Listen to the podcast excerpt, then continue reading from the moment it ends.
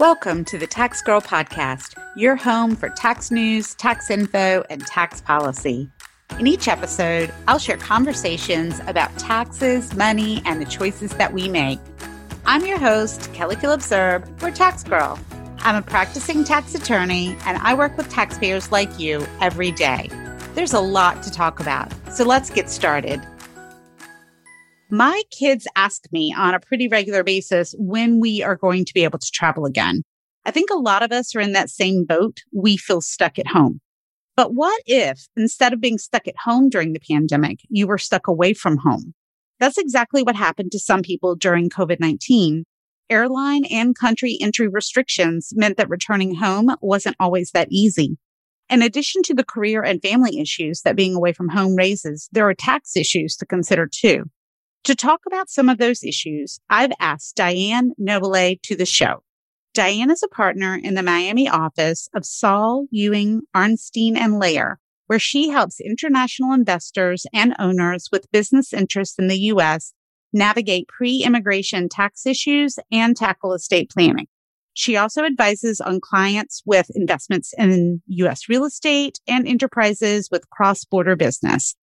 Diane has previous experience in global wealth structuring and wealth management consulting for private banks, particularly for clients in Latin America, Asia, and Europe, and in fund administration for a financial services company for clients in Latin America and Miami. Diane is also fluent in Portuguese and speaks conversational Spanish. Thank you so much, Diane, for coming on to the show today. Thank you. Good afternoon. It's a pleasure to be here. So let's talk about this issue of folks being stuck. So again, I think a lot of people think of, you know, the fact that we're all stuck at home, but what is happening or how does it happen that people might be stuck away from home? Yeah, it's an important and timely topic. It's what I call the accidental tax tourist or accidental tax resident, uh, because we're seeing a lot of people that didn't realize that if they stay in the United States for a certain amount of days, at least in the eyes of the IRS, they become uh, U.S. taxpayers. It being a global pandemic, there were flights that were disrupted, uh, transportation disruptions, shelter in place orders, quarantines, border closures. Anyone who wanted to leave, many people couldn't leave the United States. And even those that could didn't want to. They, they just didn't feel comfortable traveling. So they ended up staying here far more days than they wanted to. And what did the IRS say about that? Because I, I know that early on the IRS had a response. Yep, very early on last year in early 2020, the IRS came out with something called the Revenue Procedure 2020 20. That provided that an eligible, and I put that in quotations, eligible individual who wanted to leave the United States during the COVID 19 time period of last year, which they defined as, as uh, between February 1st and April 1st, those people that were unable to do so, they were allowed 60 consecutive days, 60 consecutive calendar days of presence in the US that they could exempt. But that was all that they provided us. And we waited for the rest of the year. And, and now we're approaching tax time, which is right around the corner and filing deadlines. And those were the only 60 days that the IRS exempted. And they also put some uh, requirements on how you could claim those exemptions. So, talk to us a little bit about what you mean by exempted, because some people may not know about the substantial presence test and what that means. So, what does it mean to be exempted or to have exempt days? Yeah, that's a great question. How long is too long?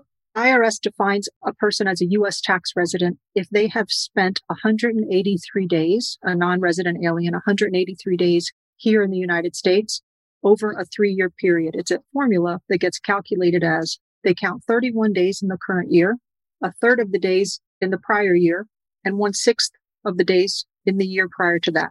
If we take all of those days and add them up and they, they equal 183 days or more, that person is considered having met the substantial presence test and they are considered a U.S. tax resident. It's a presumption that they are. It is a rebuttable presumption, which brings us to certain filing requirements. That goes to your question about what is an exempt day. So the more you have exempt days, then they don't count in that 183 day calculation.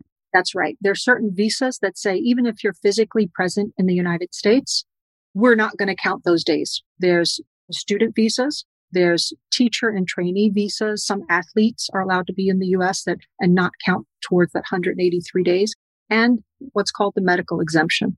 If you get sick while you're physically here and you can't leave and it wasn't because of a pre-existing condition, you can exempt those days. And that's what the IRS used for their 60 day exemption for as part of the COVID-19 emergency period. They said, we're going to extend this medical exemption saying, if you're here during certain time periods, we're going to say as if you got sick while you were here and we don't count those days.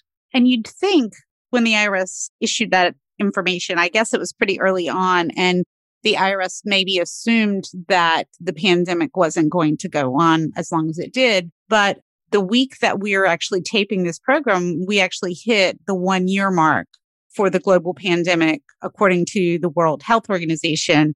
One would assume that there would have been more information or updates, but that never happened. So what does that mean for taxpayers? So for taxpayers, now that we're in 2021 and they have to report their physical presence in 2020, they are required, if a non-US person was here and met that substantial presence test, they have to file a form 1040 NR, which means non-resident, 1040 non-resident to pay any tax on US income, US source income. So while they were here, they generated income, they have to file that 1040 NR and they attach to that 1040 NR a form called 8843, which is a statement for exempt individuals and individuals with a medical condition.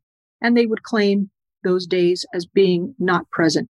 Now, if they didn't have any income, they don't have to file the 1040 NR and they don't have to file that 8843, but they have to maintain records and keep with them everything that would be available to prove to the IRS that they in fact are claiming that exemption period and be able to prepare an 8843 and present it. That's as long as they weren't treated as having been engaged in a U.S. trade or business while they're here.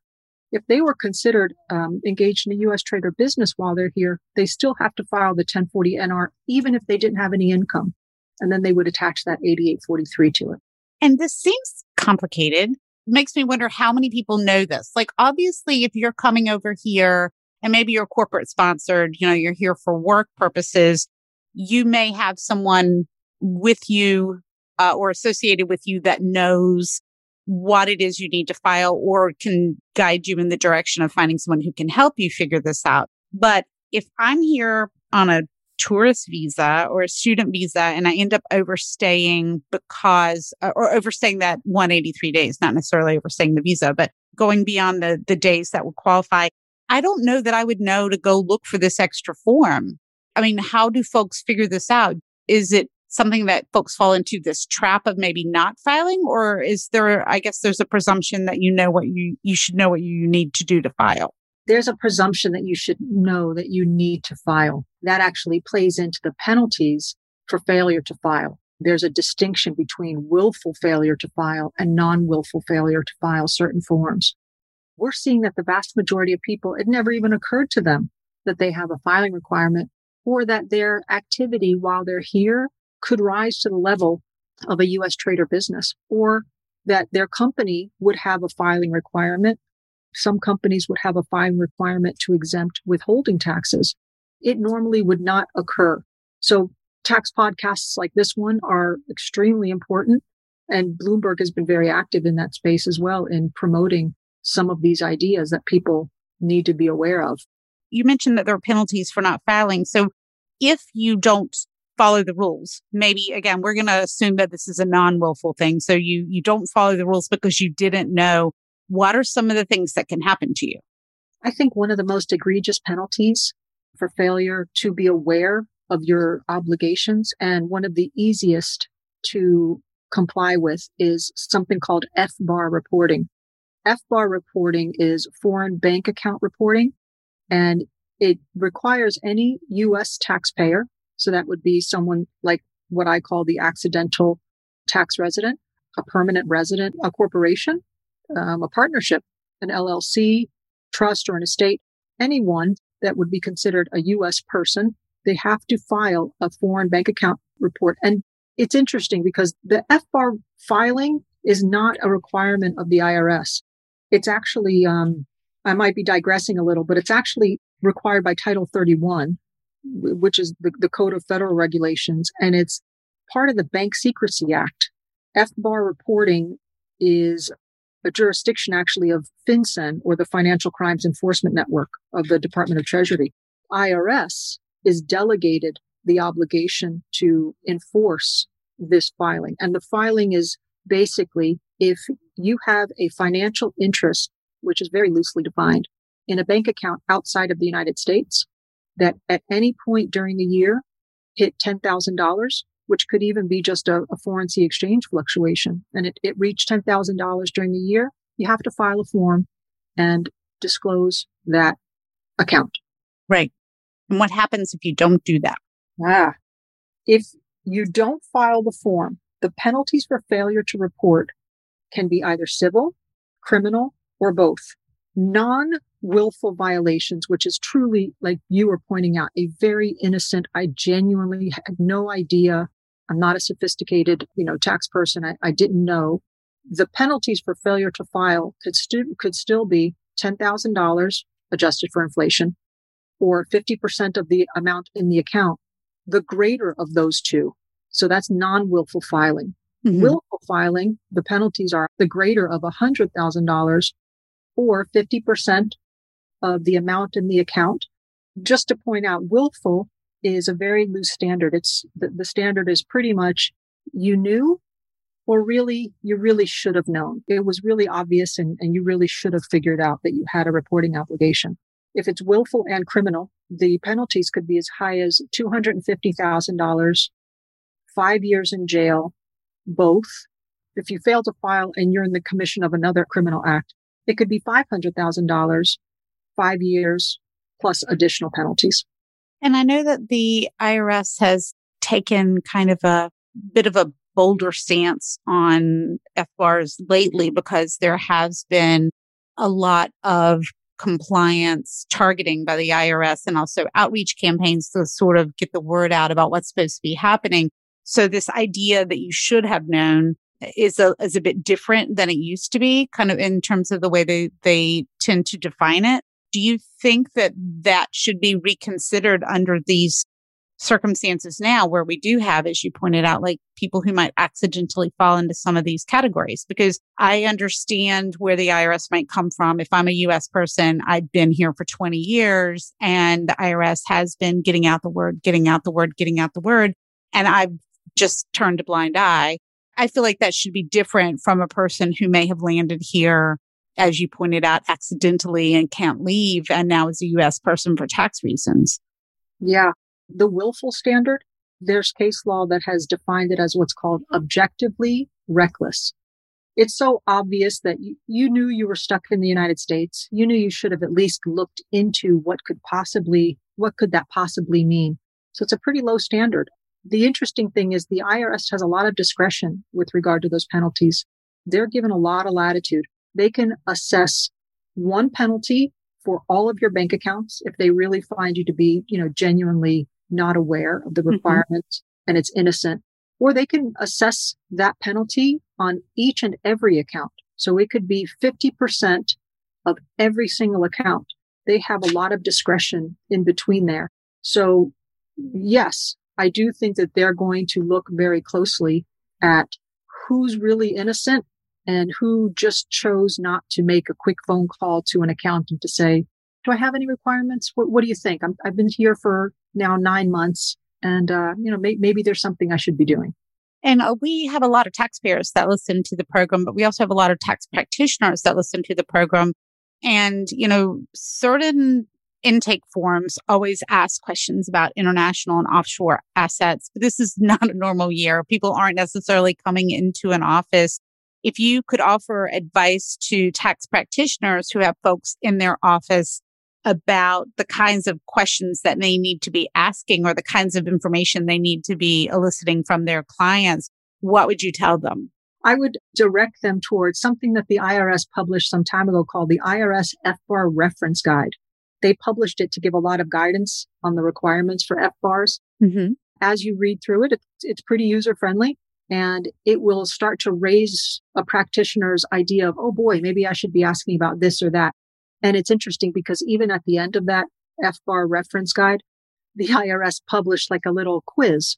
So it'll give you different examples of scenarios with answers to those scenarios. And I think practitioners eh, just even flipping through that, some of the things in that, in that FBAR reference guide could raise some interesting awarenesses, such as the person was here for, you know, they met the substantial presence test and they have a bank account, let's say in Guam or in Puerto Rico. Mm-hmm. Puerto Rico is considered a foreign territory and they would still have reporting obligations. And I don't think that a lot of practitioners would have even thought that maybe an account, let's say in the U.S. Virgin Islands, is considered a foreign bank account, and it is.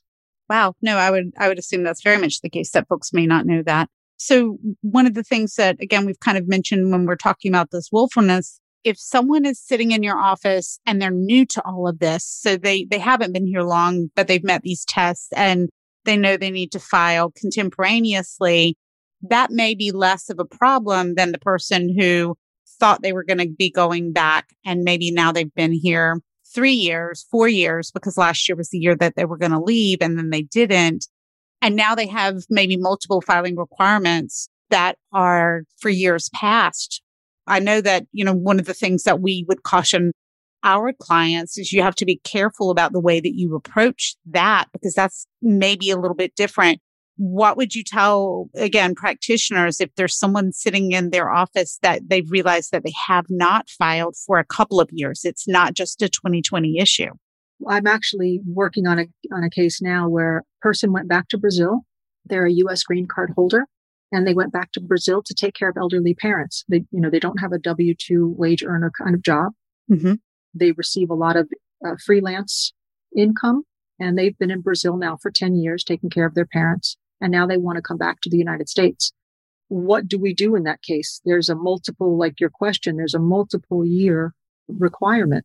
Sometimes looking at the facts and circumstances very closely, sometimes the best thing to do is an offshore voluntary disclosure program, mm-hmm. which I know you're, you're pretty familiar with. Sometimes it's better to just file if the income is low enough, just file their past returns, file them late, catch up. Right.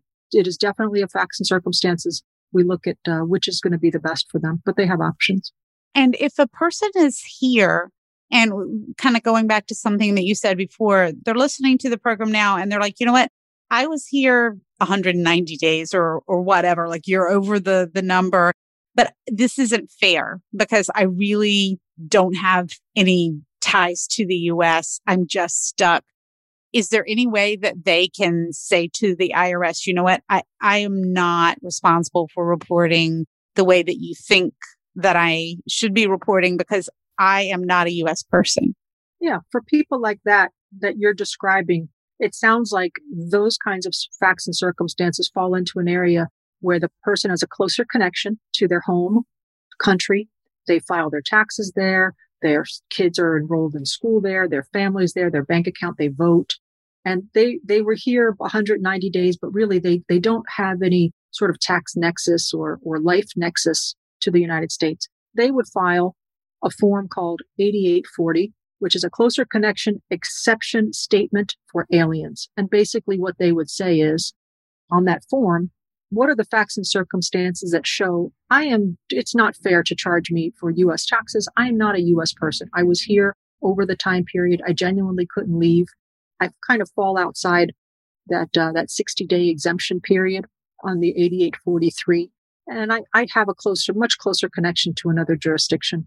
They would file that 8840 in order to show the IRS that they genuinely, it's not fair. Right thing, by the way, is if they come from a jurisdiction that has a tax treaty with the United States, sometimes tax treaties have tie breaker rules. I'm going to try to say that tax treaty tie breaker rules. Mm-hmm. And the tax treaty will define if we're right on the edge or the some or someone went slightly over their 183 days, what are the facts and circumstances that would put them as not being a US person? Yeah, that's one of the first things when we have international clients. One of the first things we do is we say, let's look at the tax treaty. Because there's a lot of times where a lot of these complications that you worry about are resolved inside those treaties. yeah, they are a good resource for those countries that do have them. When you were talking about the form for the closer connection, I assume that you have to show documentation. Is it sort of the same kind of argument that, you know, I'm not really a Pennsylvania resident, I'm a Florida resident? Is it the same kind of things like you'd show, here's my driver's license, here's my voter registration card? Or do you just fill out a form and then see if the IRS picks you? The concepts are the same. You want to make sure that if questioned, you do have additional information. You do fill out the uh, the entire form. You sign it under penalties of perjury, of course. And the instructions, by the way, to that form are very helpful in, in telling you what sorts of information you should be able to provide if questioned. Again, if I'm listening now and I'm, there's a lot of things going through my head, one of the things that I often stress is, you know, not every tax professional is good for every scenario, right? Because some of us, we know more about SALT. Some people know more about international. Some people know, you know, they're bar focused. So if I'm worried because I'm listening and I'm thinking maybe I've overstayed my welcome, you know, I've always gone to H&R or a, a different, maybe a more 1040 centric type filing place. How do I find someone that is knowledgeable about and can help with FBARs? I mean, obviously someone like yourself is, is where they need to go, but how do people find people like you just generally? I know that one of the first places most people go to is the internet. They do their research and they look for reputable firms, firms that have experience in the area, firms that advertise that they have experience in the area. The big accounting firms undoubtedly have very qualified people. The larger international law firms undoubtedly usually have someone, but going to the website and uh, seeing what they advertise is usually a good start. The other good thing is knowing the types of questions to ask. I can give you one scenario that I have very personal experience with. I had a client that came to me and said, my wife is a green card holder, but I am not. What obligations does she have for reporting? Mm-hmm. They had gone to one of the larger accounting firms and the accounting firm said, what do you do for a living, Mrs. Jones? And Mrs. Jones said, I'm, I'm a housewife. I don't have any income. And they said, Oh, then you don't have any filing requirements as a U.S. person with, with no income. They came to me uh, several years later when the husband was wanting to become a U.S. person. And we realized that she had interest income on joint bank accounts. We had to go back and file at the time a streamline, a procedure that told the IRS it was inadvertent. They had tried to get, you know, good tax advice. So really knowing the right questions to ask help as well. Great. And one of the things that we often would tell our clients and people who are looking for information that maybe came to us from other places is that especially if you are here with other folks like you. So maybe it's an immigrant population. It is a travel group. It is workplace colleagues, folks who might be in your similar circumstances. You know, you're going to ask folks where the best doctor is for your kids and, and where you get your hair cut. Why not ask them where you go for your tax advice? Because sometimes those communities are really good. And then hopefully those practitioners are asking the kinds of questions that you said. Yeah, absolutely. There are several non-US jurisdictions that have a different approach to tax filing than we do. So sometimes those communities um, have a different approach when they're here in the US. One of them, which we've encountered a few times now, is the requirements for student visas. And sometimes certain communities have very lax approaches to that. We're careful um, with regard to uh, word of mouth referrals too sometimes. And I know you have a little bit, and we're not actually here to talk about immigration today, but since you have a little bit of experience on this, when people are thinking about visas and, you know, before they come into the US, kind of, you know, knowing what's all happened over the past few years, are there any thoughts or or questions that you would share with people in terms of when they're looking at the best kind of visa because I would think that you know, when we, we talk about student visas and there's work visas, is the tax consequences that flow from that, I think sometimes are the very last thing that people think about, right? They think, I'm going over to be a student. I'm going over for my work. Are there any, is there any, and there may not be any wiggle room, um, for what kind of visa you should look for if you're concerned about taxation or like traps that you might fall in? So you're thinking, you know what?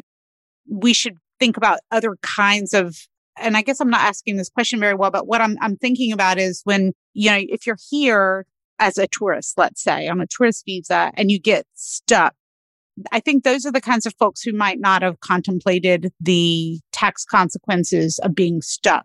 If you knew you were going to be here as a student, you might have done some some pre-tax planning. Are there any kind of questions that you would ask before you went to get visa that are specific to tax that matter? Or does it not matter until you get here? Yeah, that's a great area and it's a big one and there's a lot. So let me just touch on a couple of things. For the student visa, interestingly enough, there are very specific requirements that have to be complied with once you get it. You could lose your tax exempt status as a, as a student. You have to file that form 8843 every year. You have to make sure that you're going to school. So okay. people that are coming here on that kind of a visa, they have to be aware that there are some conditions and then know that there's a limit. After five years of being on that visa, there's going to be a change. We're not going to be able to exempt those days uh, after the five years. There's so many touch points in this particular topic. One of the things that's also very interesting is when we're doing some pre-immigration tax planning, we have to realize that certain things would have you treated as a non-US person or the opportunity to do some planning as a non-US person, the window begins to close once you've made application to change your status to become a person, permanent resident. There are some visas that you can come in on that people don't realize that 183 day substantial presence test runs concurrent along with those visas. So you could have an investor visa. And if it's your intention to not be a U.S. taxpayer, to not be a U.S. tax resident, you have your investor visa. You can come and go as you please, but those many clients still continue to count the days to make sure they stay under that 183 day time frame. Are there any other exceptions other than medical for those 183 days, or is that a hard and fast rule? The areas are teacher and trainee, student visa, professional athletes, and people with a medical condition or medical problem uh, those are the days that we can exempt. And now with COVID, we can exempt that 60 day time period between February 1st and April 1st. If you don't file that form, the rebuttal form along with your return, is that something that you can fix after the fact? Or if you fail to file it contemporaneously, you're done. You, you know, you don't file it in 2020 because you didn't know you should have. And now you, you have to kind of do it after the fact. Is that, is that allowable? It can be filed late. Uh, but again, the amount of tax and the willfulness or non or non-willfulness of your failure to file will be taken into consideration. It's so fascinating to me this whole area because it's again we tend to think of business people as being really savvy, but just because you're here on work doesn't mean you're a business person, right? It, you could be you could be here because you're just really good at your job in public relations or, or HR, some, some other thing where it doesn't require you to work with taxes and numbers all the time. And we kind of assume that folks are going to know what it is they have to do and when it is they have to do it.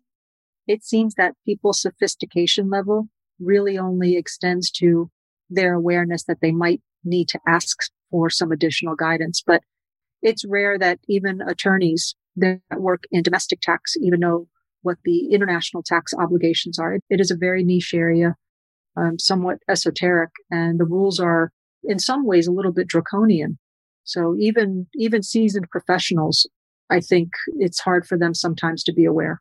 So in terms of wrapping up, if you were if someone's listening to this program right now and they're not sure if they have a reporting requirement, what kinds of questions should they ask their practitioner when they get there, assuming that the practitioner doesn't ask maybe, and I'm, I'm using air quotes to say the right questions, but you know, if, if I'm going in to do my return and I'm not sure what my requirements are, but I don't want to get in trouble, um, do you have any questions that you would s- suggest that the taxpayer ask? Yeah, for sure. Make sure that they ask about what might be a requirement for a foreign bank account many times we see that taxpayers don't really want to know. They'll ask certain questions, but not all of them because mm-hmm. no one really wants to have to file anything with the IRS. sure.